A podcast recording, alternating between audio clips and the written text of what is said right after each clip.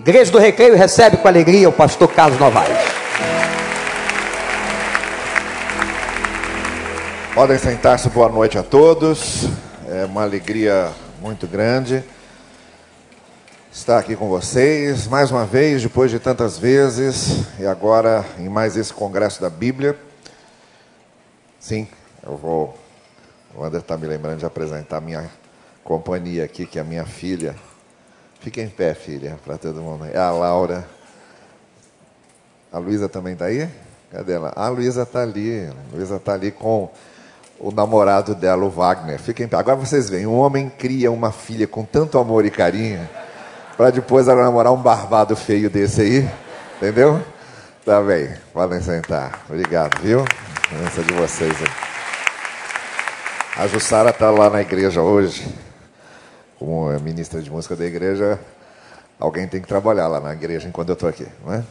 Gente querida, o que nós dissemos aqui hoje, é, nesse congresso, desde sexta-feira, é que o livro de Atos, que vem logo depois dos quatro evangelhos, ele pode ser resumido em algumas palavras. A primeira palavra é a palavra continuidade, porque Atos foi escrito também pelo evangelista Lucas. Então é uma continuidade da narrativa do ministério de Jesus, agora através da igreja. Por isso que Atos foi escrito, para mostrar que a obra de Jesus continuou sendo feita na vida daqueles que o seguiram e que iam proclamando o evangelho. Segunda palavra que caracteriza o evangelho, o livro de Atos é a palavra testemunho, porque a igreja dava testemunho da, o evangelho, o evangelho a outras pessoas para alcançar outras pessoas. Então nós vamos encontrar em todo o livro de Atos o testemunho da igreja e a obra que a igreja realizava através da sua vida e do seu testemunho. terceira palavra que caracteriza o livro de Atos é a palavra confronto. Confronto da igreja com aqueles que a perseguiam, o confronto da igreja com os falsos cristãos, o confronto da igreja com as diversas dificuldades que eles passavam naqueles tempos então era um momento, sim, que a igreja puxava para si a responsabilidade de confrontar os poderes malignos e todas as suas manifestações. A quarta palavra é a palavra missão, porque no livro de Atos fica muito claro qual é a missão da igreja: levar o evangelho e pagar o preço. Eu tenho enfatizado isso, eu tenho dito: evangelho não é parque de diversões, evangelho não é entretenimento, evangelho não é hobby. Evangelho é compromisso com o reino e há um preço a pagar. Teve gente no livro de Atos que foi morta por causa disso. Teve gente no livro de Atos que foi presa por causa disso. Teve gente no livro de Atos que perdeu seus bens porque era cristão. E o livro de Atos foi escrito para mostrar, sim, que a igreja tem uma missão e tem que estar disposta a pagar o preço para cumprir essa missão. E a quinta palavra que caracteriza o livro de Atos é a palavra motivação, porque Atos termina nos lembrando que o pregador estava preso, porque no último capítulo de Atos, Paulo estava preso, mas a palavra de Atos continuava sendo pregada sem nenhum impedimento. Nós podemos prender os pregadores, fechar os templos, queimar as Bíblias e ainda assim a palavra vai ser proclamada, porque não há poder nesse mundo que cale a pregação da palavra de Deus. É essa motivação que o livro de Atos dá à igreja para que nós continuemos realizando a grande obra que Deus colocou em nossas mãos para realizar. Então, na primeira noite, nós vimos como é que o livro de Atos mostra que Deus usa as pessoas. Na segunda noite, nós vimos como foi que o livro de Atos nos ensina que a igreja transcende as fronteiras institucionais, Deus não se prende às nossas caixas institucionais, ele sempre está acima disso. Hoje pela manhã, nós vimos o que caracteriza, de acordo com o livro de Atos, uma igreja, uma igreja conduzida pelo Espírito. E agora à noite eu gostaria de falar sobre um texto já no final do livro de Atos, quando Paulo está sendo preso, está sendo levado para Roma para ser julgado e ser é, recebido por César para sua defesa. Mas deixa eu dizer uma coisa a você. Duas coisas nós precisamos nos lembrar hoje diante de todo o quadro que o livro de Atos nos mostra.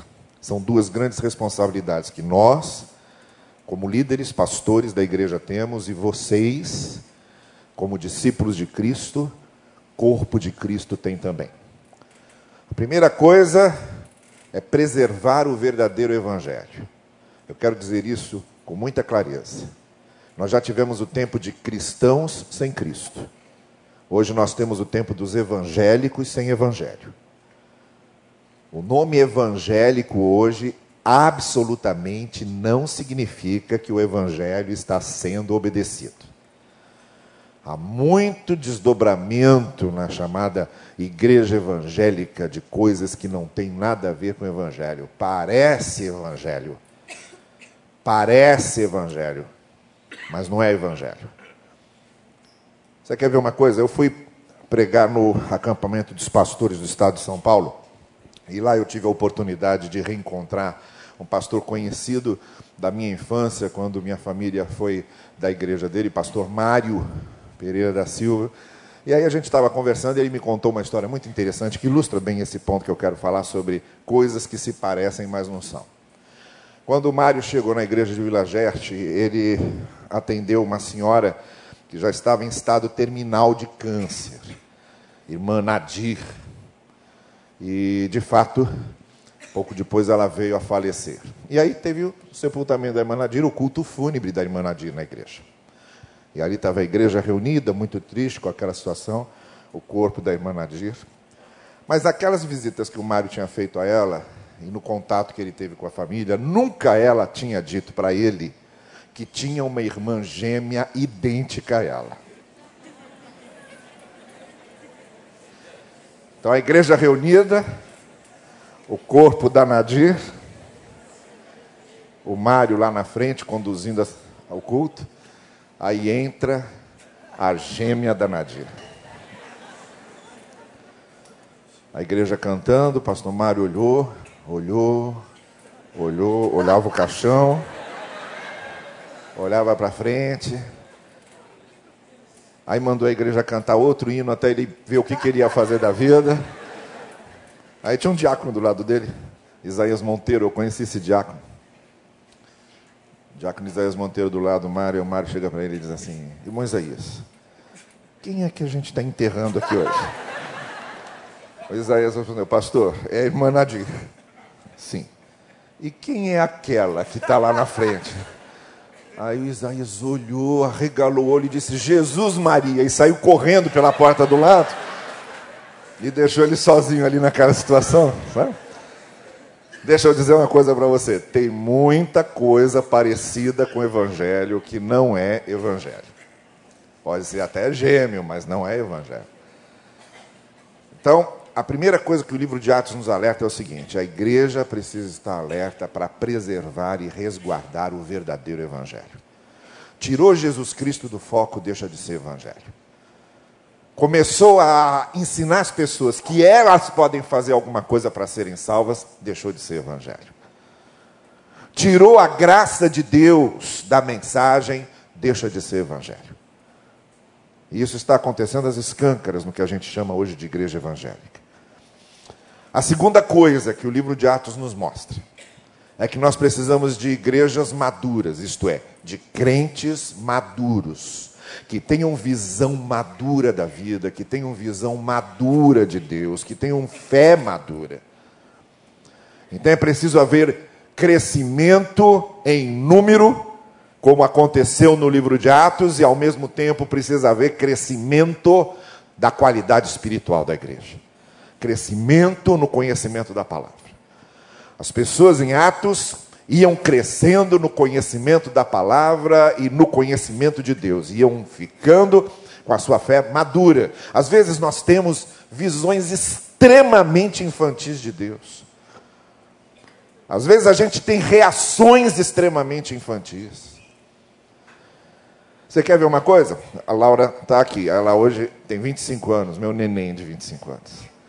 Mas quando ela tinha 11, 12 anos, a Laura ligou para o meu celular, eu estava dirigindo, e ela disse: Pai, eu tenho uma notícia ruim e uma notícia boa para te dar. Aí eu falei: Então fala rápido que eu estou dirigindo. Aí ela falou: A notícia ruim é a seguinte: eu fiz prova de matemática e errei tudo, eu tirei zero naquela prova. falei, é, minha filha? É, pai, mas tem a notícia boa. Qual é? A professora, quando estava saindo da escola, foi assaltada, o ladrão levou o carro dela e as provas todas junto. Aí eu falei para minha filha, você está dando graças a Deus pelo assalto da sua professora? Ela falou, papai, bênção de Deus. Porque agora a professora vai ter que dar uma outra prova e eu vou poder estudar. Bom, que uma criança de 11 anos tenha essa visão de como Deus faz a coisa, a gente até entende, mas que tenha muito marmanjão na fé. Marmanjo na fé. Que tenha visões infantis de como Deus age e que espere, que tenha expectativas falsas sobre como Deus age, expectativas infantis de como Deus age. O livro de Atos mostra que aquele pessoal foi amadurecendo a fé, foi amadurecendo a fé em meio a todo o sofrimento e toda a perseguição que eles paravam, e ninguém ficava perguntando por que, que Deus me esqueceu, por que eu e não os outros, por que comigo? Não. Eles tinham uma visão madura para enfrentar tudo aquilo.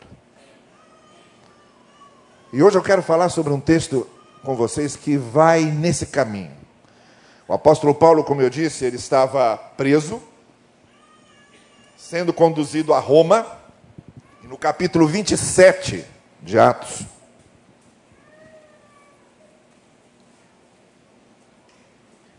A partir do versículo 13.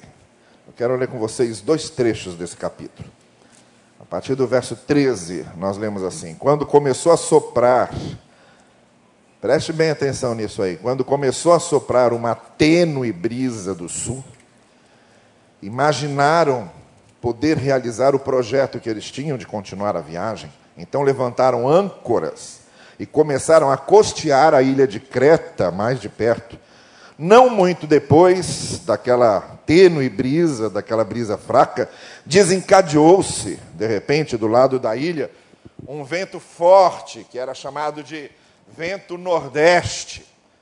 Olha, esse negócio é sério. Vocês viram essa semana aqui que aconteceu, quando veio o chamado vento lá da, da, da, Sibéria, que ele chama a Fúria da Sibéria, que que fez com a Europa? Congelou a Europa toda.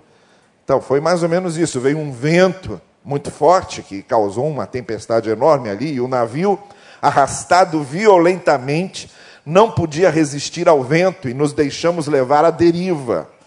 Passado ao abrigo de uma ilhota chamada Cauda, conseguimos a duras penas controlar o navio após tê-lo içado a bordo, empregaram cabos para reforçar o casco do navio e, temendo encalhar em Sirte, baixaram a âncora flutuante e assim eram levados à deriva. No dia seguinte, como éramos violentamente sacudidos pela tempestade, vejam, começaram a se desfazer das cargas. Para que o navio não afundasse, começaram a jogar coisas fora. No terceiro dia, com as próprias mãos, lançaram ao mar o equipamento do navio. Como durante muitos dias nem o sol nem as estrelas apareceram, continuava uma tempestade não pequena, tínhamos perdido toda a esperança de salvar-nos. Visto que muitos não queriam comer, Paulo, de pé no meio deles, disse: Homens, vocês deviam ter me ouvido quando eu disse a vocês para não zarpar de Creta. Teríamos evitado esse desastre este prejuízo. Agora eu digo a vocês para ter coragem. Não haverá nenhuma perda de vida entre vocês, apenas a perda do navio. Com efeito, nesta noite apresentou-se a mim um anjo de Deus, ao qual pertenço e a quem sirvo, dizendo: Não temas, Paulo, é necessário que tu compareças perante César, e Deus te concede vida de todos quantos navegam contigo. Portanto, tende coragem, homens. Eu confio em Deus que tudo sucederá como me foi dito. Deveremos encalhar em alguma ilha. Agora parta lá para o versículo 39, quando a gente lê assim: Quando chegou o dia, eles não reconheceram a terra, mas avistaram uma enseada com uma praia e decidiram, se possível, impelir para ali o navio. Soltaram com as âncoras, as deixaram cair no mar e, ao mesmo tempo, afrouxaram as amarras dos lemes, içaram a vela e então esbarraram em um banco de areia e a nave encalhou. A proa encravada ficou imóvel, enquanto a popa era desconjuntada pela violência das ondas. Era a pior coisa que podia ter acontecido com eles, era isso: era o navio encalhar e continuar as ondas batendo contra o navio. Os soldados resolveram matar os prisioneiros para evitar que alguns deles escapassem a nado. Mas o centurião, que queria salvar a vida de Paulo, impediu-os de executar o projeto e ordenou aos que sabiam nadar que saltassem a água por primeiro e alcançassem a terra, e depois dos outros, quer sobre tábuas, quer sobre destroços do navio, e assim todos chegaram à terra sãos e salvos. A primeira coisa que fica clara nesse texto e que a gente precisa encarar de frente é que a vida não é feita só de brisa serena. Existem tempestades grandes na vida. É a primeira coisa que a gente precisa aprender é que a vida é uma sucessão interminável de momentos de brisa e momentos de tempestade. E mais, não é a nossa fé que define isso. Não é porque a pessoa tem fé que ela vai enfrentar só brisa. E não é também porque a pessoa não tem fé que ela só vai enfrentar tempestade. Isso acontece para todo mundo. Acontece para o ateu, acontece para o budista, acontece para o islâmico, acontece para o cristão. Há momentos na vida de brisa em que as coisas estão bem, em ordem, sob controle. E há momentos em que a gente é alcançado por uma tempestade imensa, o navio, o barco da nossa vida é lavado por ondas desvairadas que o jogam de um lado para outro, e isso é a vida. O apóstolo Paulo, quando escreveu a carta aos Filipenses, estava preso escreveu de uma prisão. Aqui ele estava indo para ser julgado e seria morto. Dois anos depois, Paulo seria morto. Na carta aos Coríntios, ele fala de um espinho na carne que ele tinha e pediu a Deus três vezes para tirar, e Deus não tirou, dizendo: Deixa, porque isso vai ajudar você a depender cada vez mais da minha graça. E era Paulo, com a folha, qualquer um de nós, com a folha de serviços que Paulo tinha, qualquer um de nós, porque a gente é muito sem vergonha, ia chegar para Deus e ia dizer: Deus, olha só o que, que eu fiz pelo teu reino, como é que tu permites que aconteça isso comigo? O Billy Graham faleceu agora, há poucas semanas atrás, e pouco antes de fazer 100 anos, mas quando ele tinha 80 anos, ele teve um tumor no cérebro. E um repórter entrevistando o Billy Graham para a revista Time fez aquela pergunta maliciosa, sabe? Perguntando para ele: escuta, depois de tudo que o senhor fez, o senhor não acha uma injustiça Deus deixar que o senhor tenha um tumor no cérebro, agora no final da sua vida? Aí o Billy Graham olhou para ele e respondeu: Eu não acho que Deus me faria favor nenhum me poupando de tumores. Deus não deve nada para mim. Eu é que devo a Deus. O que eu faço, eu não faço para Deus dever nada para mim. O que eu faço é porque eu já devo a Ele. O que eu faço é por causa da graça que Ele manifestou a mim por Jesus Cristo e pelo que Ele já me garantiu. O apóstolo Paulo, escrevendo aos Filipenses, da prisão, como eu disse a vocês, tem um versículo lá que a gente gosta muito, que diz: é tudo posso. Ah, a gente adora esse versículo. Tudo posso, e a gente sai por aí recitando tudo posso naquele que me fortalece. Mas sabe por que a gente gosta dele? Porque a gente tem a impressão que esse versículo está dizendo para a gente que a gente é capaz de tudo. Pode tudo. Vai atravessar a rua de olho fechado e gritando: Tudo posso naquele que me fortalece para ver o que acontece salta de um edifício, gritando: todo, Tudo posso naquele que me fortalece, para ver. Não chega nem no final do versículo. A gente esquece do versículo que vem antes. Sabe o que é que diz Paulo antes? Ele diz: Eu tenho passado por momentos bons, por momentos ruins, tenho tido fartura e tenho tido falta. Tenho tido momentos bons e tenho tido momentos péssimos. Mas eu sei transitar no meio disso tudo, porque eu tudo posso naquele que me fortalece. Em nenhum momento Paulo disse que ele estava sendo poupado dos maus momentos. Em nenhum momento ele diz que tudo posso naquele que fortalece. É uma receita, é uma forma para não ter problema na vida. O que Paulo está dizendo é justamente o contrário. Ele está dizendo: eu tenho problemas sim, eu passo aflições sim, eu conheço o que é dor, eu conheço o que é sofrimento, eu conheço o que é doença, eu conheço o que é prisão, eu conheço o que é passar fome. Mas eu sei transitar entre essas coisas com a mesma confiança. Eu não perco a confiança por causa dessas coisas, porque essas coisas são coisas da vida. A vida muda, mas o Deus que eu confio não muda nunca, e minha raiz está nele.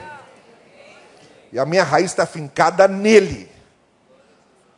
É como aquele homem que saiu para pescar, subiu numa rocha para pescar, começou a pescar, e aí a maré subiu de repente. No final da tarde, ele ficou lá, isolado naquela rocha. Não pôde voltar para a praia. E ficou lá a noite inteira, a madrugada inteira, onda batendo, onda batendo, e ele ali. Até que veio um barco, parou do lado, ajudou a subir no barco, e o barqueiro falou para ele: Poxa, o senhor devia estar tá tremendo aí em cima, essa noite toda, esperando alguém passar aqui. Ele falou: É, eu eu estava tremendo sim, mas a rocha não estava, por isso que eu estou aqui em pé agora. E é isso. A gente pode tremer sim, mas a rocha na qual nós estamos firmados não treme jamais. É isso que Paulo está dizendo quando ele diz: tudo posso naquele que me fortalece. Então a vida é cheia de brisas e tempestades, não seja ingênuo. Você vai enfrentar sim momentos ruins, vai ter sim momentos bons, porque a vida é esse essa alternância de tempestades e brisas. A segunda coisa que esse texto mostra. Quando eles perceberam que o barco estava começando a afundar, eles resolveram se livrar de algumas coisas. E começaram a jogar algumas coisas no mar. Vamos ver o que a gente salva aqui. Essa é a segunda coisa que esse texto nos ensina. Há certos momentos na nossa vida que a gente precisa aceitar algumas perdas. Mais do que isso, há certos momentos, momentos em nossas vidas que, inclusive, algumas perdas são necessárias. Perdas doídas, perdas que machucam, perdas que parecem que nos dilaceram por dentro, perdas que a gente leva tempo para superar, mas tem momentos na vida em que as perdas são inevitáveis. Mas tem uma coisa: quando a gente está firmado na graça de Deus, a gente perde para melhor. As perdas circunstanciais doem, machucam, mas elas abrem horizontes para ganhos eternos para ganhos incomensuravelmente melhores do que aquilo que a gente perdeu. A gente se agarra às vezes a certas coisas, e aí entra em certos momentos da nossa vida em que a gente precisa abrir mão daquilo. Ou porque está nos prejudicando, ou porque está nos separando de Deus, ou porque está fazendo com que nós pioremos, porque há certas coisas que aparentemente nos fazem bem, aparentemente são boas, mas que essencialmente estão nos corroendo por dentro, estão acabando conosco. E se a gente não se livrar daquilo, se a gente não jogar aquilo fora, a gente morre com aquele navio afundando. O Evangelho de Senhor Jesus Cristo é renúncia, principalmente. Cristo renunciou o trono de glória para nos salvar. Ele deixou o trono de glória e veio e se tornou homem, diz Paulo em Filipenses. Ele foi servo e foi julgado e sofreu as nossas dores e sofreu a morte de cruz, mas depois ele foi exaltado. Depois ele reconquistou uma série de coisas que eram muito melhores do que aquilo que ele tinha aberto mão que foi a redenção daqueles que ele amava. E aí, a partir disso, Jesus Cristo diz aos seus discípulos: estejam preparados também para renunciar coisas, para perder coisas, para terem a visão de que às vezes a gente precisa abrir mão de algumas coisas aqui para salvar outras que são muito mais importantes. É isso que o apóstolo Paulo estava fazendo com os homens naquele navio. Vamos jogar fora aqui o que pode apressar esse navio a afundar. Eu sei que são coisas nossas, são pertences nossos, são coisas que a gente aprendeu a amar, são coisas que a gente guardou a vida toda. Mas se a gente não jogar fora, a gente afunda junto. Há uma coisa muito boa na graça de Deus. Eu não sei porquê. Cada um de nós tem as histórias de perdas que a gente tem.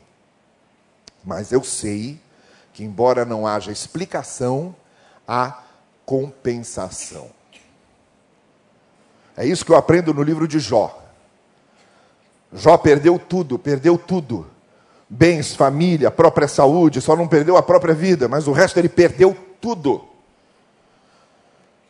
E aí vem aqueles diálogos dos seus amigos tentando encontrar uma razão, porque a gente é assim, a gente quer encontrar razão para tudo, tem que ter uma razão. Para eles, era alguma coisa que Jó tinha feito errado, porque na mentalidade do homem judeu, quanto mais rica uma pessoa é, é maior prova de que Deus a abençoa. Se ela se torna pobre, é porque Deus a abandonou. Essa era a mentalidade. Por isso que os amigos de Jó queriam saber por que, que ele empobreceu.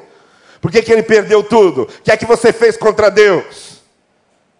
E aí, quando o Senhor Jesus Cristo disse aos discípulos: é mais fácil um camelo passar pelo buraco de uma agulha do que um rico entrar no céu, ninguém entendeu nada. Ficou todo mundo com aquela cara de caneca, olhando para Jesus.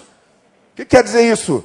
Até então a gente entende que a riqueza é prova do amor de Deus, e agora Jesus vem dizer que é mais fácil um camelo passar no buraco de uma agulha do que um rico entrar no céu.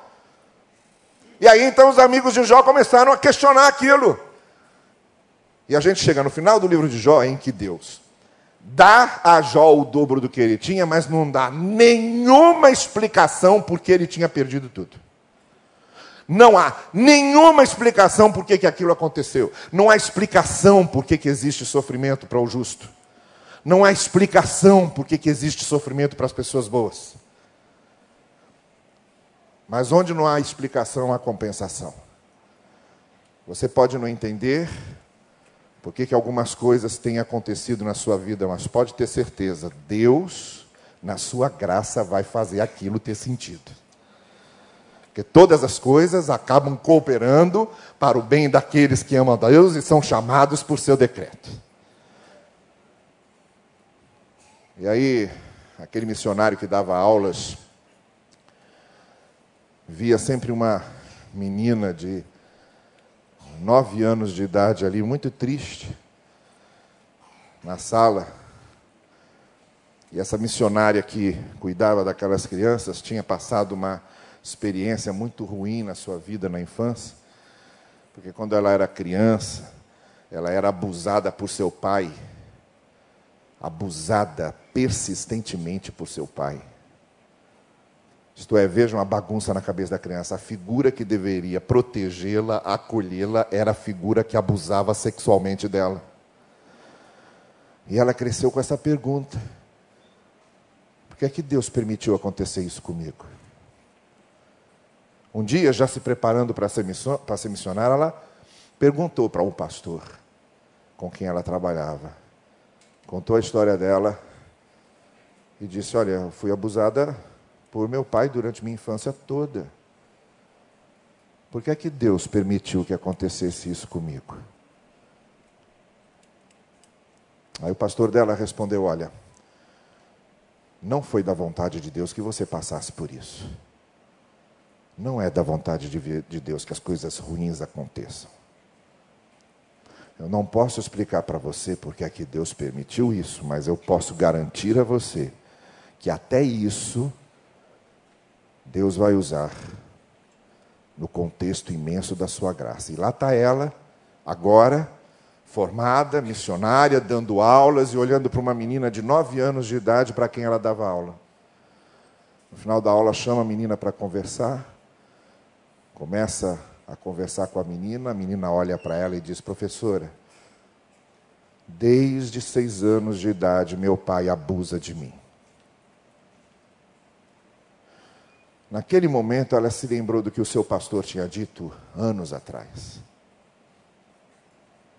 E naquele momento, irmãos e irmãs, naquela escola, naquela cidade, naquele estado,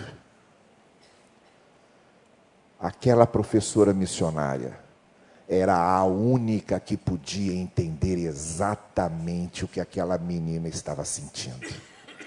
Era a única que realmente podia ajudá-la. A gente não sabe por que, certas coisas acontecem com a gente. Mas uma coisa a gente sabe: aquele que ressuscitou dos mortos faz todas as coisas ganharem vida e fazerem sentido. Então, se há perdas na sua vida, perdas que você não, não pôde evitar, Deus sabe, porque elas aconteceram, e até elas vão servir para algo que Deus está preparando para você. A maneira como eu vejo a coisa é que nada na graça de Deus se perde nenhuma lágrima sua se perde na graça de Deus. Tudo vai acabar sendo usado por Deus para fazer coisas boas a nós.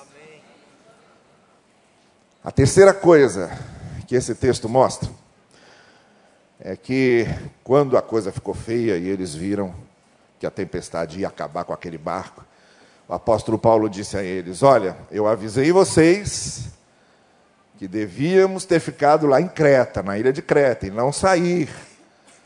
Vocês não me ouviram. Paulo era um prisioneiro, ele não tinha nada que dar conselho, mas ele deu. E vocês não me ouviram. Agora eu tive um sonho e Deus garantiu que nós todos sairemos vivos e vamos perder só o barco. Quero falar sobre isso daqui a pouco. O que eu quero chamar sua atenção primeiro agora é o seguinte: a gente tem que aprender a ouvir, tá certo? Há sempre gente perto da gente que pode orientar a gente. Eu digo, Presta atenção. Não é qualquer um. Tem gente perto de você que você, você abrir a sua vida, compartilhar suas dores, só vai te prejudicar. Só vai dizer bobagem. Você tem que procurar pessoas maduras, pessoas que estão, obviamente, sendo usado, usadas por Deus, pessoas que têm a fé madura. Compartilhe suas dores com essas pessoas. Há coisas boas que nós podemos ouvir. Muitas vezes, nós evitamos verdadeiras tragédias na nossa vida quando a gente ouve pessoas que têm o que ensinar. Ouve pessoas que têm o que dizer. Vocês jovens, entendam, vocês estão começando a vida. Aprendam a ouvir seus pais. Aprendam a ouvir os mais velhos. O livro de Eclesiastes, por exemplo, foi escrito por Salomão, quando Paulo Salomão já estava no fim da vida. Ele já sabia tudo. Porque Salomão, quando era garotão, ele escreveu Cantares, que era o poema erótico para exaltar o amor erótico. O pessoal puritano do calvinismo dizia que Cantares é um símbolo do amor de Cristo pela igreja. Tudo bem, pode ser. Mas não foi esse o propósito de Cantares. O propósito de Cantares foi falar do amor erótico de um homem por uma mulher. Até porque lá em Cantares está escrito: Eu gosto de estar entre os seios da minha amada. Eu não sei exatamente quais são os seios de uma igreja, pode ser a guitarra de um lado, o piano do outro, não sei. E eu aqui no meio. Não, o livro de Cantares foi escrito para exaltar o amor físico de um homem por uma mulher. E Salomão escreveu isso no auge da sua juventude. Depois, quando ele já estava mais velho, já na meia idade, não disse na minha idade, disse na meia idade, ele escreveu Provérbios, livro de sabedoria. É preciso ter uma vida sábia. E aí, quando ele já estava no fim da vida, velhinho, ele escreveu Eclesiastes. Sabe qual é a vantagem de Eclesiastes? Eclesiastes é como se fosse um mapa que Salomão desenhou. E você pega o livro de Eclesiastes e abre como se fosse um mapa no chão, e lá está escrito: olha, não vá por aqui porque eu já sei onde isso aqui vai terminar. Não entra aqui não, que eu já sei onde é que você vai parar aqui. Não vai por aqui não, porque isso aqui é um perigo. Ele assinala em vermelho aqueles caminhos mais perigosos, porque a gente pode ganhar muito mais quando ouvimos os mais velhos na experiência que eles têm.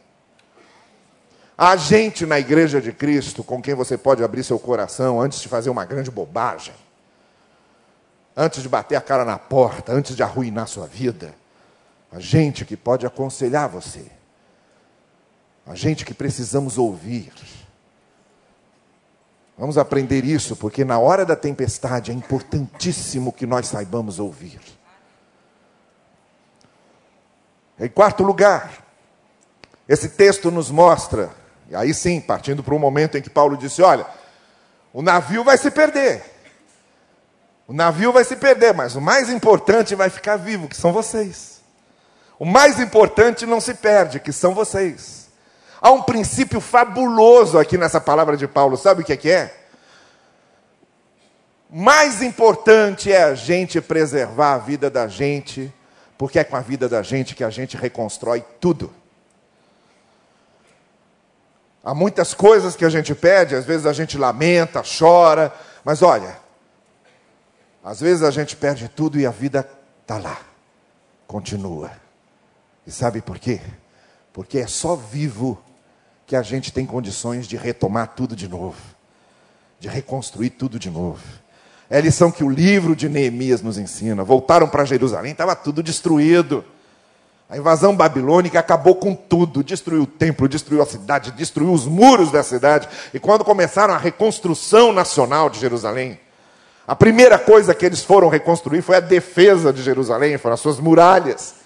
E Neemias encarregado de reconstruir os muros de Jerusalém. Perderam tudo, mas voltaram vivos. E porque eles estavam vivos, eles puderam reconstruir. Eu admiro profundamente gente que constrói grandes coisas do nada, mas eu admiro mais profundamente ainda gente que tem coragem, que tem ousadia, que tem poder para começar a reconstruir tudo do zero. Aleluia. Gente que não perde o ânimo, gente que não perde a esperança Gente que diz: Eu vou recomeçar, eu vou recomeçar aqui. E que busca em Deus as forças, o poder e o ânimo para reconstruir. Quantas muralhas caíram na sua Jerusalém?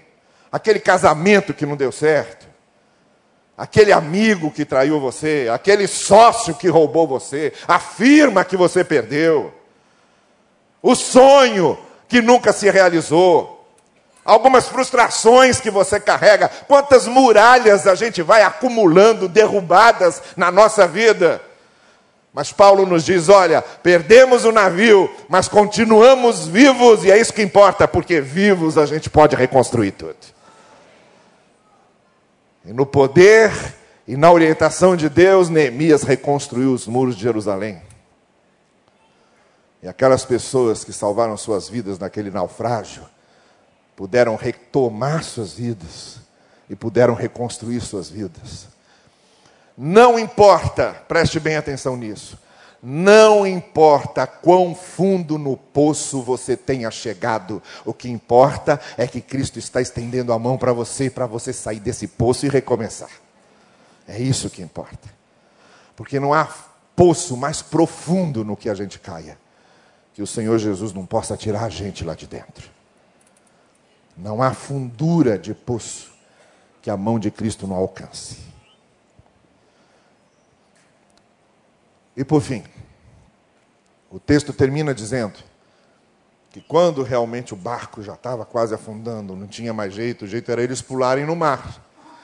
Estavam lá perto da ilha de Malta, eles saíram da ilha de Creta e agora estavam às margens da ilha de Malta, bem pertinho, a ponto de alguns poderem ir a nado, mas alguns não podiam nadar porque não sabiam. E o que restou a eles foi se agarrar nas tábuas e nos destroços que tinham ali por perto, e foi lá que eles se agarraram. O fato é que, diz o texto, todos sobreviveram. Tem uma cena, eu não sei se vocês já viram aquele filme, é, O Herói do Rio Hudson, com o Tom Hanks, aquele piloto que pousa o avião é, no Rio Hudson. Tem uma cena ali que me emociona muito, que é quando depois que todo mundo pulou ali no rio, foi resgatado, a preocupação dele era saber quantas pessoas conseguiram se salvar. E aí, quando chega alguém e diz para ele: Olha, foram 155 pessoas, que era exatamente o número de pessoas que estava dentro daquela aeronave. E o Tom Hanks é um ator formidável, então ele faz aquele semblante comovido de alguém que cumpriu o seu dever. Salvamos 155, salvamos todos. Nós não salvamos alguns. Nós não salvamos os mais fortes. Nós não salvamos os mais sortudos. Nós salvamos todos. Estão todos aqui. Essa mesma impressão que Paulo teve lá quando soube que todos estavam na ilha, todos na praia, todos daquele navio chegaram.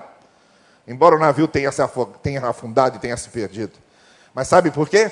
Porque souberam se agarrar naquelas tábuas que estavam ali. Uma coisa que caracteriza a nossa vida é exatamente essa. Nós estamos afundando, estamos afundando, porque não sabemos nadar, não podemos salvar a nós mesmos. A essência do Evangelho é essa. A nossa condição como pecadores é exatamente a condição do homem que está no meio da água afundando e não sabe nadar. Ele pode se debater, pode bater pé, e não vai adiantar. Ele vai afundar, porque ele não sabe nadar. Ele precisa de ajuda de fora. Ele precisa que alguém jogue uma corda para ele. Ele precisa que alguém atire uma boia para ele. Ele precisa que alguém passe de barco. Ele precisa de que um salva-vidas o tire de lá. Mas ele precisa de alguém, porque sozinho ele não consegue, ele vai afundar. Essa é a nossa situação como pecadores, como seres caídos. A essência do Evangelho nos diz que nós somos seres caídos, pecadores, que estamos na mesma condição de pessoas na água que não sabem nadar. A salvação tem que vir de fora. A salvação tem que vir de alguém. E o Evangelho é exatamente boas novas, porque o Evangelho diz: vocês estavam sim afundando porque não sabiam nadar, mas Deus em Cristo providenciou a salvação. A salvação veio de fora, sim, a salvação veio de Cristo. É aí que nós encontramos a essência do Evangelho. Quando a gente para de se debater, porque sabe que não vamos conseguir sozinhos e a gente se agarra na tábua que Deus mandou. A gente se agarra na corda que Deus jogou. A gente se agarra no salva-vidas que Deus enviou. É isso que esse texto está nos ensinando. Nós precisamos sempre dessa salvação que vem de fora não podemos depender de nós mesmos. Não podemos confiar em nossos próprios méritos. Na salvação, a gente crê no Senhor Jesus, que é esse bote salva-vidas que Deus mandou para nos resgatar, ou a gente afunda. E eles só chegaram à praia, porque souberam se agarrar nas tábuas que o Senhor mandou. Deixa eu terminar falando sobre um outro naufrágio. Hoje de manhã a gente estava falando sobre aquele hino da Fanny Crosby.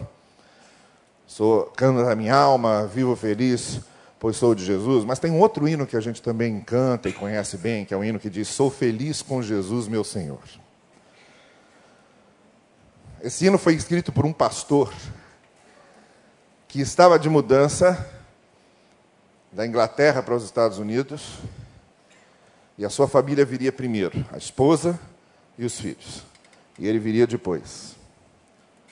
Só que na viagem da esposa com os filhos, houve um naufrágio. O navio afundou. E ele perdeu a família toda. Ele perde a esposa e perde os filhos. Entra naquela grande tristeza que a gente pode imaginar de uma família que se perde, de alguém que perde as pessoas que ele mais ama. E aí, quando ele estava fazendo a viagem dele para os Estados Unidos, no momento em que o navio se aproximou da área em que o outro navio havia afundado, o capitão do navio, que era conhecido dele, o chama e diz: Pastor, foi aqui, nessas águas, que o navio da sua esposa afundou. Foi aqui que eles se afogaram. Ele, naquela hora, fez uma oração, agradecendo a Deus pela vida da esposa na vida dele, pelo que ela tinha sido, pedido ao Senhor forças para suportar a ausência que ela e os filhos teriam na sua vida. Saiu de lá, foi para o seu camarote, e aí ele começou a escrever a letra desse hino: Se paz a mais doce eu puder desfrutar, se dor a mais forte sofrer, ó seja o que for, tu me fazes saber que feliz com Jesus sempre sou. Sou feliz, sou feliz, sou feliz com Jesus, meu Senhor. A letra no original em inglês diz: Está tudo bem com a minha alma. Talvez seja muito mais fácil a gente entender o que ele estava dizendo. Quando a gente vai lá para o original, é como se ele estivesse dizendo: Olha, a dor é grande, a perda é grande, mas está tudo bem no meu coração, meu coração está em paz, porque a, a minha vida está nas mãos de Deus. Eu sei que a vida não é feita só de brisa, ela tem tempestade também. Eu sei que a gente perde coisas e pessoas. Eu sei que a gente passa tempestades na vida. Mas eu sei com quem eu estou passando essa tempestade. Meu coração descansa na paz que excede todo entendimento e que só o Senhor pode dar. É essa experiência que o livro de Atos, nesse texto de Paulo, nos convida a ter. Se a vida é feita de tempestades e brisas, se a vida não é só de brisas gostosas, mas também tem ondas terríveis que a gente precisa enfrentar. Se a gente sofre perdas inevitáveis, nós temos essa grande tábua, esse salva-vidas, essa manifestação concreta da graça de Deus que é o Senhor Jesus em nossa vida. A experiência que eu quero convidar você até essa noite é de sair daqui com a certeza de que, seja qual for a tempestade que você venha enfrentar, o seu coração repousa na segurança daquele que ressuscitou dos mortos, daquele que venceu a morte, daquele que vive para sempre e que disse: eu estarei com vocês todos os dias até a consumação dos séculos. Curve a sua cabeça, por favor, comigo. Eu quero convidar você essa noite, no encerramento desse congresso da Bíblia, quando a gente ouviu tantas coisas aqui sobre o livro de Atos, mas muito especialmente agora sobre isso que aprendemos essa noite. Os naufrágios da nossa vida não são o fim. Os naufrágios da nossa vida não são o ponto final. O Senhor pode trabalhar com eles e pode trabalhar em nossa vida. O que nós precisamos é ter o nosso coração descansando na segurança daquele que é o piloto do nosso barco. E se você essa noite, se você essa noite quer dedicar a sua vida ao Senhor, entregar seu coração ao Senhor e dizer: Eu quero essa fé, eu quero essa confiança. Amanhã é segunda-feira. Você sai daqui desse monte da transfiguração e amanhã volta para a sua vida, volta para as suas lutas, volta para os dissabores da vida, volta para as angústias da vida, volta para os absurdos da vida. Mas você vai dizer assim: eu saio do culto, mas Deus não sai de mim. Eu saio da igreja, mas Deus não sai de mim. Deus está em mim, Deus está comigo, Ele é Deus conosco. Eu quero convidar você a ter essa experiência de confiança no Senhor e a expressar isso. Então, se nessa noite você está dizendo sim, eu quero isso, eu quero orar por você agora, saia do seu lugar, venha aqui à frente, fique aqui à frente e nós vamos orar juntos. É só você se levantar e vir, é só se levantar e vir, e você estará dizendo sim. Eu preciso desse Cristo, eu preciso dessa segurança, eu preciso desse piloto para o meu barco. Eu preciso desse piloto para o barco da minha família. Eu preciso desse piloto para navegar minha vida. Eu preciso desse piloto para me conduzir. Eu sei que eu vou enfrentar tempestades. Eu sei que eu vou enfrentar momentos difíceis. Eu sei que eu vou passar por lutas e eu quero esse piloto para ser o piloto do meu barco. Se essa noite você está dizendo sim, é disso que eu preciso, é isso que eu quero, faça como essas pessoas estão fazendo agora. Saia do seu lugar. Você pode perguntar por que, eu preciso fazer isso? Porque nós precisamos fazer marcos na nossa vida, entende? Você precisa sair daqui dizendo: nessa noite, nesse domingo, aqui nesse lugar, eu tive um encontro com o Senhor Jesus. Eu tive um encontro com a graça de Deus. É por isso que eu estou convidando você a vir e a marcar essa decisão sua, a fazer esse marco na sua vida, dizendo: nesse dia, nesse lugar, nessa hora, eu tive um encontro com a graça de Deus. Então venha, venha se junte a essas pessoas aqui à frente. Eu vou pedir ao pastor Vander, que é o pastor da igreja, que vem aqui à frente, ele é o pastor dessa igreja, ele é o seu pastor, e ele vai orar com vocês e vai dedicar a vida de vocês ao Senhor essa noite.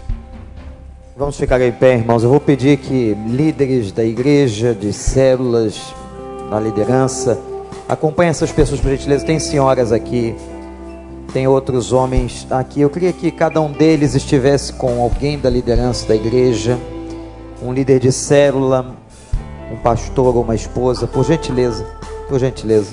Eu vou pedir que a igreja estenda suas mãos para cá, para nós clamarmos pela vida deles depois dessa mensagem extraordinária sobre o naufrágio daquele navio em que estava Paulo e tudo que Deus nos disse. Você que veio aqui à frente sabe o que Deus disse a você e que você possa permanecer firme nesse propósito de ter a Jesus como o guia da sua vida, do seu barco, sabendo que Ele fará o melhor por você. Senhor Deus, eu te louvo porque as tempestades da vida vêm, mas o Senhor não nos deixa. Eu te louvo porque nós podemos perder coisas caras, mas temos sempre o Senhor do nosso lado e aquilo que é mais importante, a nossa própria vida.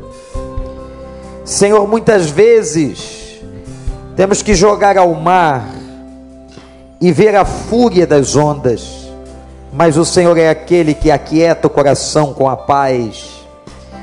E essas pessoas que estão aqui agora, Senhor, suplicam a tua bênção sobre elas. Tu sabes o que elas estão vivenciando o sofrimento, a dor, a perda, a crise. Meu Deus, em nome de Jesus, que o teu Espírito Santo as batize agora, mediante confissão sincera de suas almas. Que o Senhor venha fazer morada e que nesse momento elas tenham corações fortalecidos no Senhor. Que elas tenham uma nova esperança, um renovo de que o amanhã chegará, que as ondas se aquietarão e que a tua graça virá sobre elas. Abençoa, Senhor, que essa semente não seja perdida em nome de Jesus e que um novo momento, um renovo esteja acontecendo sobre a vida de cada uma delas. Eu te suplico, nós te suplicamos, em nome de Jesus. Amém. Amém. Pastor Tiago, levante sua mão. Vou pedir a todos que vieram aqui à frente Dê o um nome àquele pastor, ele vai dar uma Bíblia a você, anotar o nome da sua família para que a gente ore. Vou pedir a cada conselheiro que está com essas pessoas, que conduz essas pessoas até o pastor Tiago. Nós vamos terminar este culto e este congresso louvando a Deus por tudo que ouvimos aqui e por esse propósito que tomamos no coração de lermos, buscarmos ainda mais a palavra de Deus. Mas eu queria que a igreja agradecesse a instrumentalidade do pastor Carlos Novaes nesse momento agora. Obrigado, pastor. Deus lhe abençoe. Que a graça do Senhor esteja sobre sua vida. E vamos terminar, pastor Miquel, agradecendo ao Senhor essa noite, a bênção dessa noite. Agora, antes de você cantar, olhe para mim. Que o amor de Deus, nosso Pai, que a graça de Jesus Cristo, seu Filho, a comunhão e a consolação do Espírito Santo estejam sobre nós e por igual a todo e com todo o povo de Deus na terra espalhado, agora e para sempre. Que o Senhor abençoe a tua semana, guarde a tua entrada e a tua saída, te livre do homem mau, da bala perdida, da violência. Que os anjos do Senhor acampem ao teu redor e te livre. Que a bênção do Senhor esteja sobre tua vida. Amém.